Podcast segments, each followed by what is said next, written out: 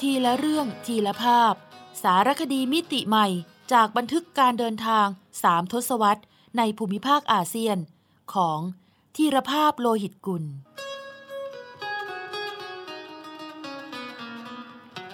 อ่านโดย สมปองดวงสวัย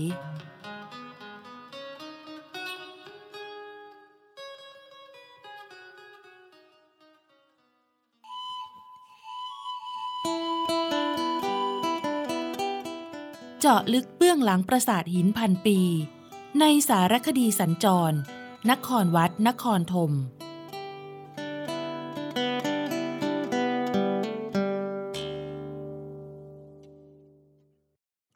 ท่องทานตะลึง สหัสลึงพันปี จากพนมกุเลนถึงกบาลสเปียน ตอนที่สามนั่น คุณเห็นไหม นั่นมันบัวแปดกลีบชัดๆ เสียงรองศาสตราจารย์ศรีศักดิ์วาลิโพดม ผู้เชี่ยวชาญโบราณคดี แห่งมหาวิทยาลัยศิลปากรทำให้เราต้องละความสนใจจากศาสตร์ลึงชั่วคราว แล้วค่อยๆ ลุยน้ำตามท่านไป ก้มๆ มองๆ อะไรบางอย่าง ที่แทรกตัวอยู่ท่ามกลางสิวลึงที่พื้นลำธารเสียมเรียบ เห็นไหม มีหินก้อนหนึ่ง ถูกน้ำป่าซัดมาปิดรูปนี้ อยู่ครึ่งหนึ่ง แต่อีกครึ่งที่เหลือก็เห็นได้ว่า เป็นรูปบัวแปดกลีบ สัญญลักษณ์ของจักรวาล หรือทิศทั้งแปดตามคติฮินดู เห็นไหมว่าเขายิ่งใหญ่มากในการออกแบบสิ่งที่จะแกะสลักลงในพื้นใต้น้ำ เมื่อเพ่งผ่านเงาสะท้อนที่พื้นผิวน้ำอย่างพิจารณา ภาพที่ปรากฏคือ บัวแปดกลีบ ขนาดใหญ่ ถึงราว 1 เมตร คูณ 1 เมตร ซึ่งตามคติฮินดู ถือเป็นสัญลักษณ์ในการปกป้อง พูดผีและความชั่วร้าย ที่จะเข้ามากล้ำกลายราชอาณาจักร อีกทั้งยังมีความหมายว่า อาณาจักรนี้จะแผ่ขยายอำนาจอันเกรียงไกรออกไปทั้งแปดทิศ อันเป็นคำอธิบายได้อย่างดีว่าทำไม ในระหว่างการบูรณะปราสาทหินต่างๆ นักโบราณคดีจึงมักขุดค้นพบแผ่นทองขนาด 1.5 นิ้วคูณ 1.5 นิ้ว แกะสลักเป็นรูปบัวแปดกลีบ ณบริเวณประตูทางเข้าปราสาท ชั้นในอยู่เสมอ แต่ที่น่าสนใจคือ ในแต่ละกลีบของบัวใต้ลำธารเสียมเรียบ ยังประดับศิวลึงไว้กลีบละ 4-5 องค์สันนิษฐานว่า นอกจากเพื่อความสวยงามแล้ว ยังเพื่อยืนยันว่า ที่นี่คือแผ่นดินของกษัตริย์ ผู้ทรงนับถือศาสนาฮินดูไสวานิกายอย่างเด่นชัดอีกด้วย นอกจากศิวลึงและบัวแปดกลีบ บนพื้นลำธารเสียมเรียบ กลางผืนป่าแห่งพนมกุเลน ยังมีภาพแกะสลักรูป วิษณุอนันตสายิน หรือพระนารายณ์บรรทมศิลป์บนลำตัวพญาอนันตนาคราช โดยมีพระชายาลักษมีเทวี ประทับนั่งอยู่ปลายเท้า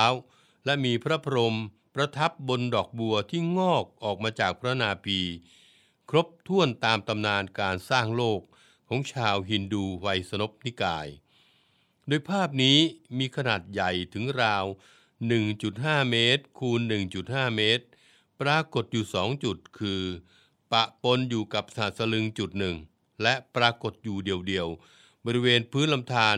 เหนือน้ำตกพนมกุเลนที่ชาวเขมร นิยมมาอาบอีกจุดหนึ่ง สะท้อนว่า แม้กษัตริย์ผู้สร้างจะนับถือลัทธิหนึ่งคือ ไสวานิกาย แต่ก็ไม่ได้ตัดขาดจากความเชื่อในลัทธิหนึ่ง คือไวยสนพนิกายโดยสิ้นเชิง เพียงแต่จัดวางตำแหน่งสูงต่ำไม่เท่ากันเท่านั้น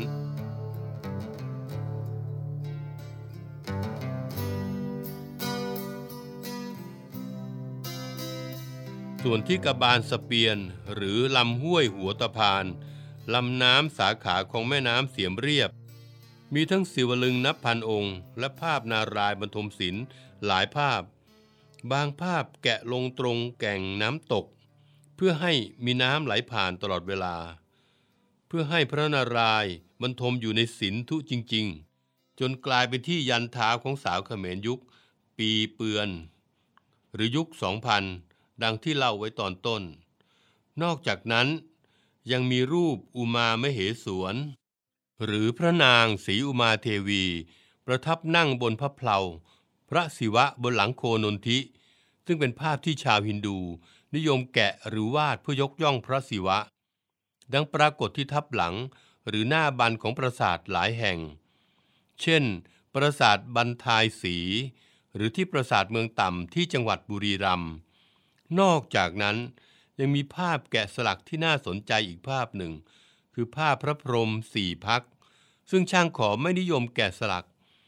อาจเป็นเพราะเมื่อศาสนาฮินดู แบ่งแยกเป็นไสยวนิกายกับไวยสนพนิกาย พระพรหมก็ถูกลดชั้นให้ต่ำกว่าเสวเทพและวิษณุเทพ เราจึงไม่ค่อยพบเห็นภาพแกะสลัก เพื่อเทิดทูนพระพรหมเท่าใดนักทว่า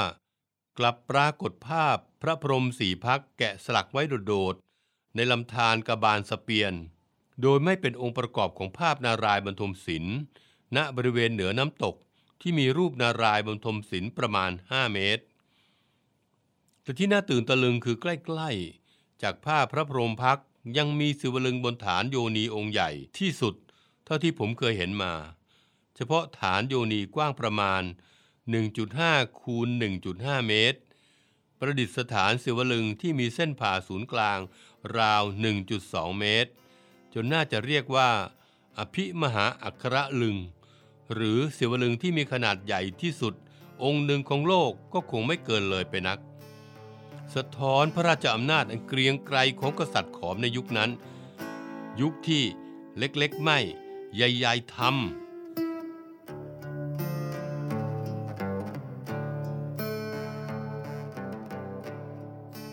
อย่างไรก็ตามมีข้อน่าสังเกตว่า ภาพแกะสลักที่น้ำตก และพื้นลำธารนักกบาลสเปียน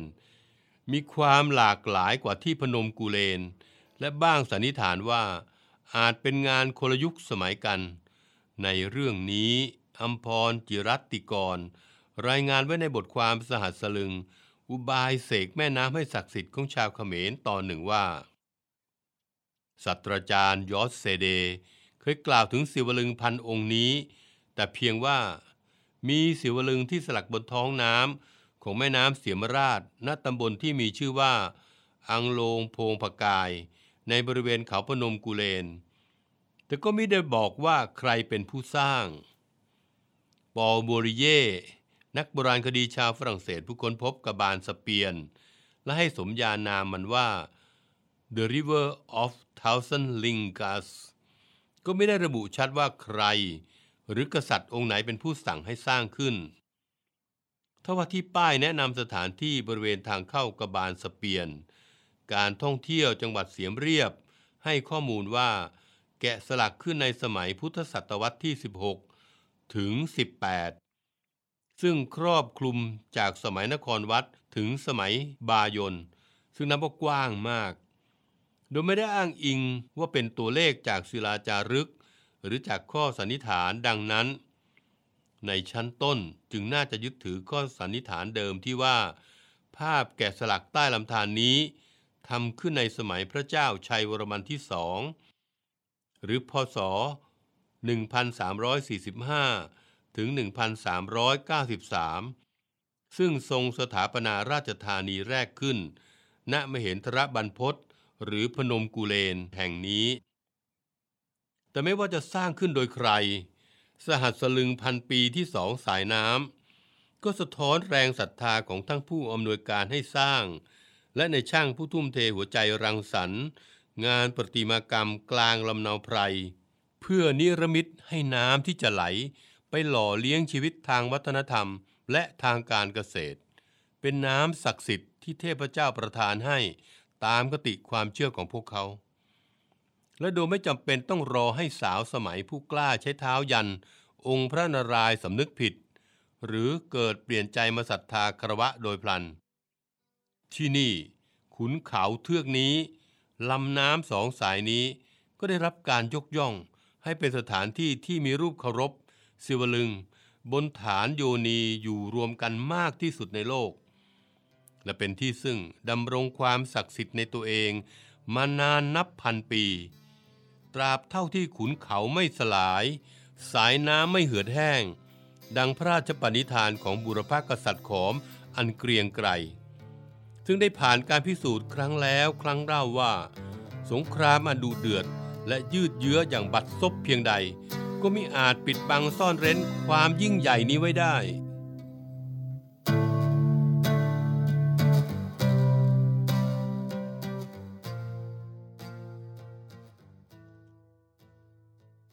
สุวรรณศิวลึง พระราชภารกิจของกษัตริย์ขอม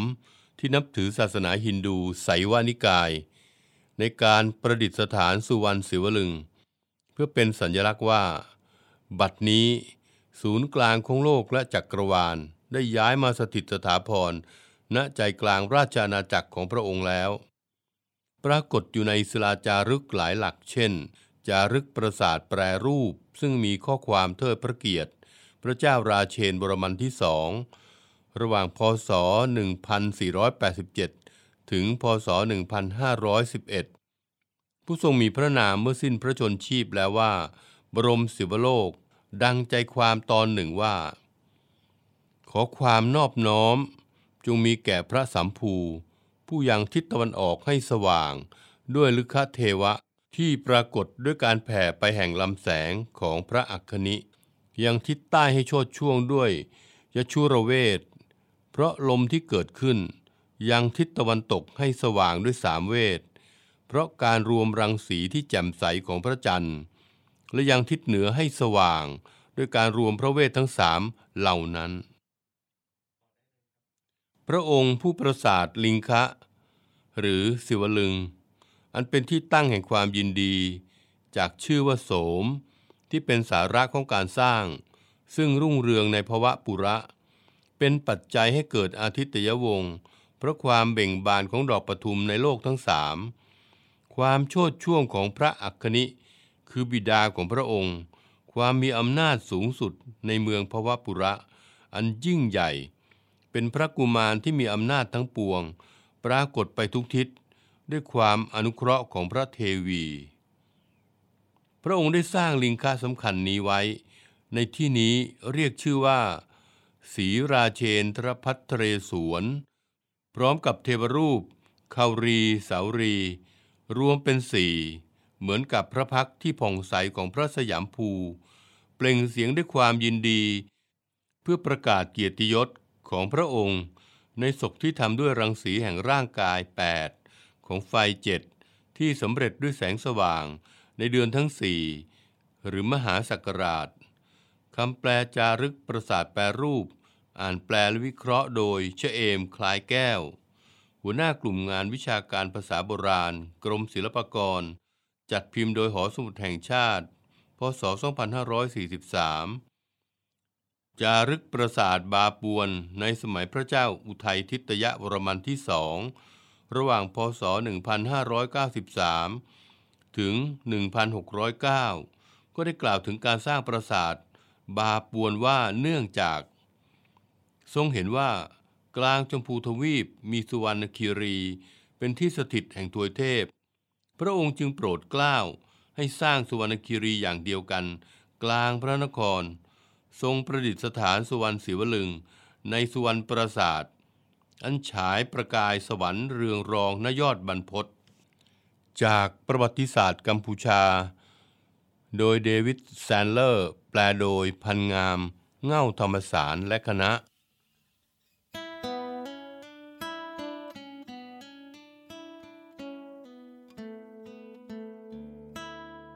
โอ้ อัปสรา ตอนที่หนึ่ง นักประวัติศาสตร์โบราณคดี ยอมรับกันมานานแล้วว่า ในบรรดาองค์ประกอบทั้งหลายที่เสริมส่งให้มหาปราสาทนครวัด โดดเด่นเป็นสุดยอดของงานประติมากรรมประเภท แกะสลักลวดลาย ลงในเนื้อหินอันแข็งแกร่ง ได้อย่างอ่อนช้อยวิจิตบรรจงนั้น ภาพจำหลักรูปนางอับสร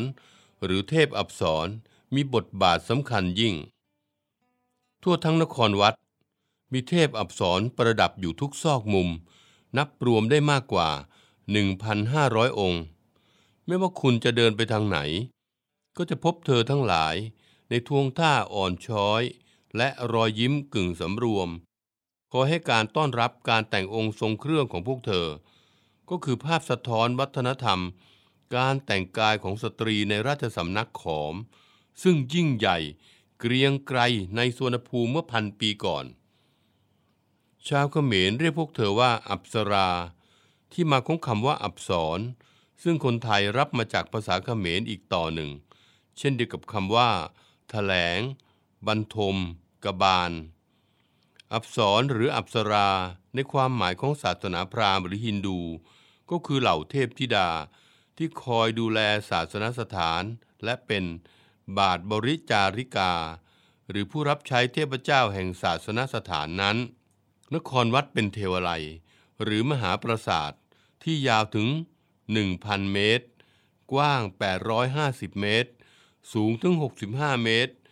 ก็เป็นธรรมดาอยู่เอง ที่จะต้องมีเหล่าเทพธิดาผู้พิทักษ์เทวสถาน หรือเทพอับสรอยู่มากถึง 1,500 องค์ นับว่าเป็นปราสาทที่ใช้เทพธิดาเปลืองที่สุด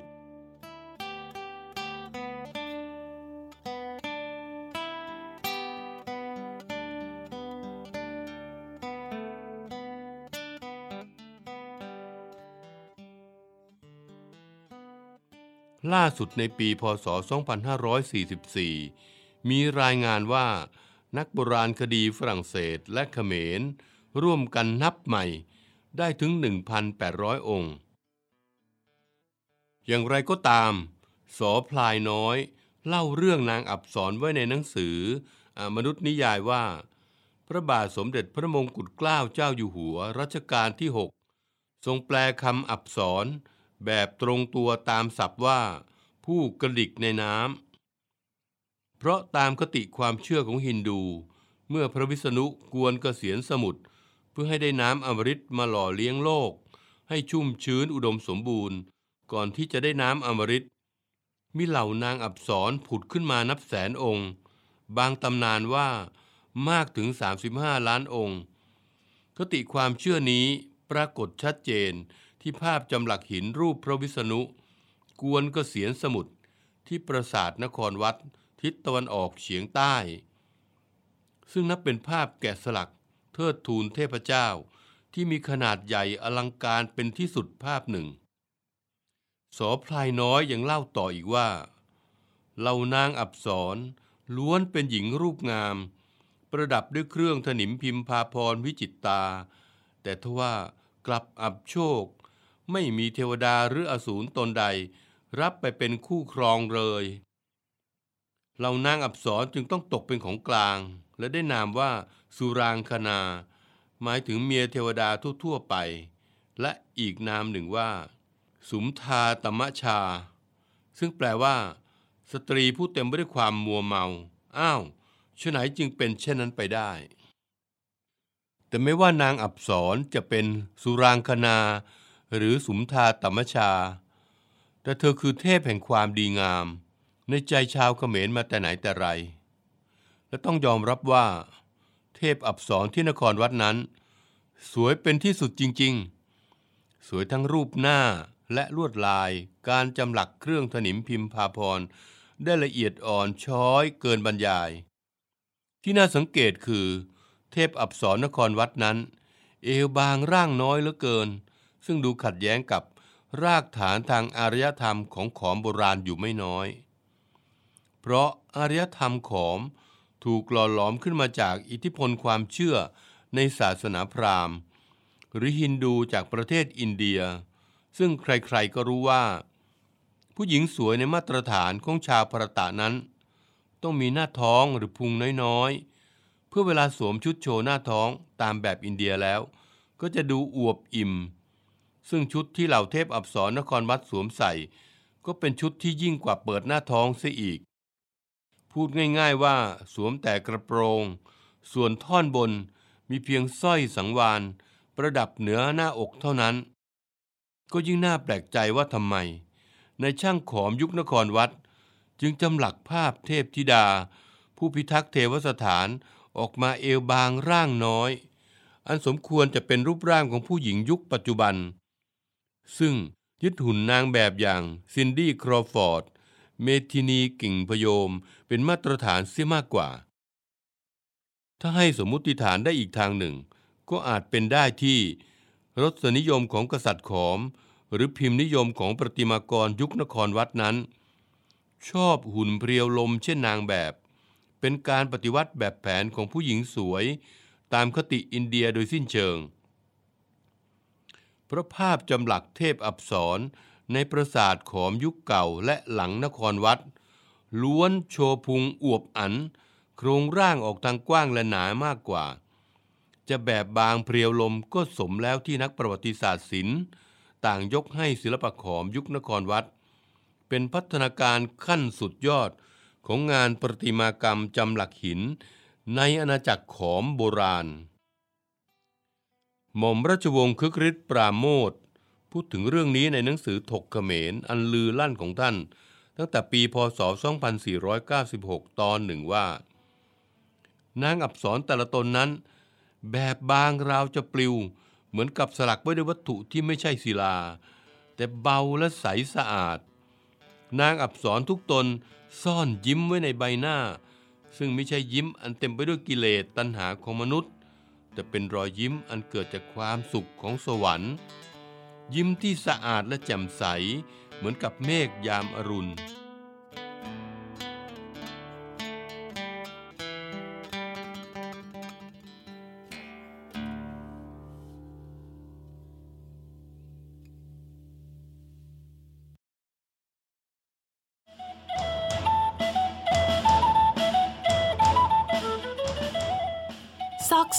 อาเซียน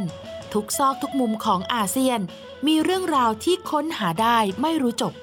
โดย กิติมาพรจิตราธร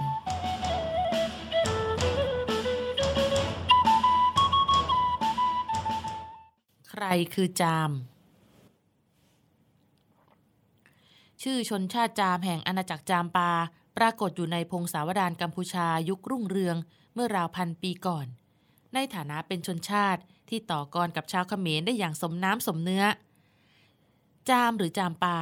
ถือเป็นอาณาจักรเดียวที่เคยบุกไปตีเมืองพระนคร ราชธานีอันเกรียงไกรของเขมรแตก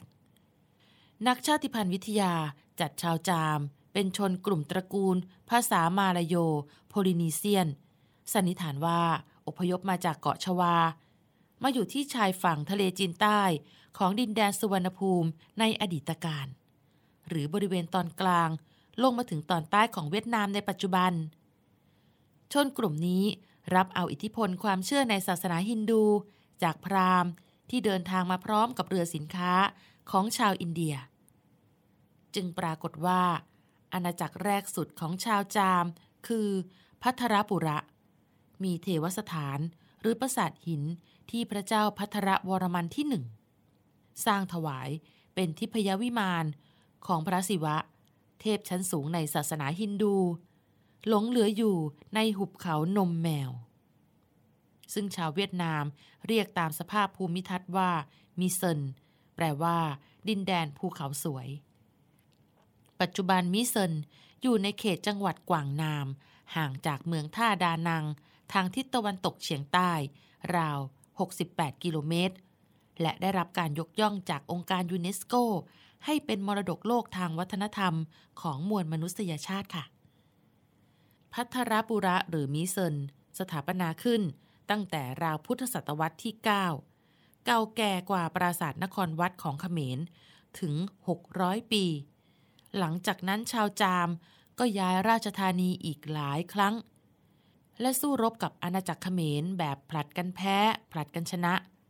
จนเป็นปัจจัยหนึ่งที่ทำให้อาณาจักรทั้งสองอ่อนแอ จนถึงราวพุทธศตวรรษที่ 19 สมัยกรุงศรีอยุธยาตอนต้น เมื่ออาณาจักรเขมรถูกสยามตีแตก อาณาจักรจามปา ก็ถูกชาวเวียดนาม เมื่อครั้งยังเรียกตนเองว่าไดเวียด เบียดขับ จนถึงปีพศ 2263 กรุงศรีอยุธยาตอนปลาย ราชวงศ์เหวียนของเวียดนาม ก็เข้ายึดครองดินแดนของชาวจามได้โดยสิ้นเชิงค่ะ ชาวจามซึ่งในเวลานั้นหันกลับไปนับถือศาสนาอิสลามแล้ว ส่วนหนึ่งกลายเป็นชนกลุ่มน้อยในเวียดนาม โดยอาศัยอยู่ในพื้นที่ซึ่งเป็นอาณาจักรจามปาเก่า ตั้งแต่ดานัง ลงไปถึงฟานเทียตฟานรัง ยาตรัง ในเขตเวียดนามตอนใต้มาตราบจนปัจจุบัน อีกส่วนหนึ่งอพยพไปอยู่ที่จังหวัดกัมปงจามในกัมพูชา ตั้งแต่หลังพศ 2263 ครั้นถึงสมัยกรุงธนบุรีกองทัพสยาม โดยเจ้าพระยามหากษัตริย์ศึก ยกทัพไปตีกำปงจาม ก็ได้กวาดต้อนชาวจามมาที่กรุงเทพ โดยให้ตั้งถิ่นฐานอยู่ที่ริมคลองแสนแสบ เรียกกันว่า จามบ้านครัว สันนิษฐานว่า เพราะถูกกวาดต้อนมาแบบยกครัว หรือไม่ก็มีฝีมือในการทำครัว อีกส่วนหนึ่ง ให้ตั้งถิ่นฐานที่บ้านคลองคูจาม ตำบลสำเภาลม จังหวัดพระนครศรีอยุธยา มาตราบจนวันนี้ค่ะ ผู้ชายชาวจามจึงได้ชื่อว่า เชี่ยวชาญการรบทางเรือ ส่วนผู้หญิงจาม นอกจากทำครัวเก่งแล้ว ยังมีฝีมือทอผ้าเป็นเลิศด้วยเหตุนี้ เมื่อเกิดกรณีพิพาทกับการทางพิเศษแห่งประเทศไทย เนื่องจากการทางพิเศษ มีโครงการสร้างทางด่วนข้ามสุสานบ้านครัว พวกเขาจึงคัดค้านด้วยเหตุผลว่า สุสานเป็นสถานที่ศักดิ์สิทธิ์ของชาวอิสลาม อีกทั้งบรรพชนของพวกเขาเคยรับใช้เบื้องพยุคลบาท ด้วยการเป็นกองอาสาจาม ไปรบทางเรือ ตั้งแต่สมัยรัตนโกสินทร์ตอนต้น ในขณะที่ผ้าไหมจิมทอมสันที่โด่งดังไปทั่วโลก ก็เป็นภูมิปัญญาพื้นฐานของชาวจามค่ะ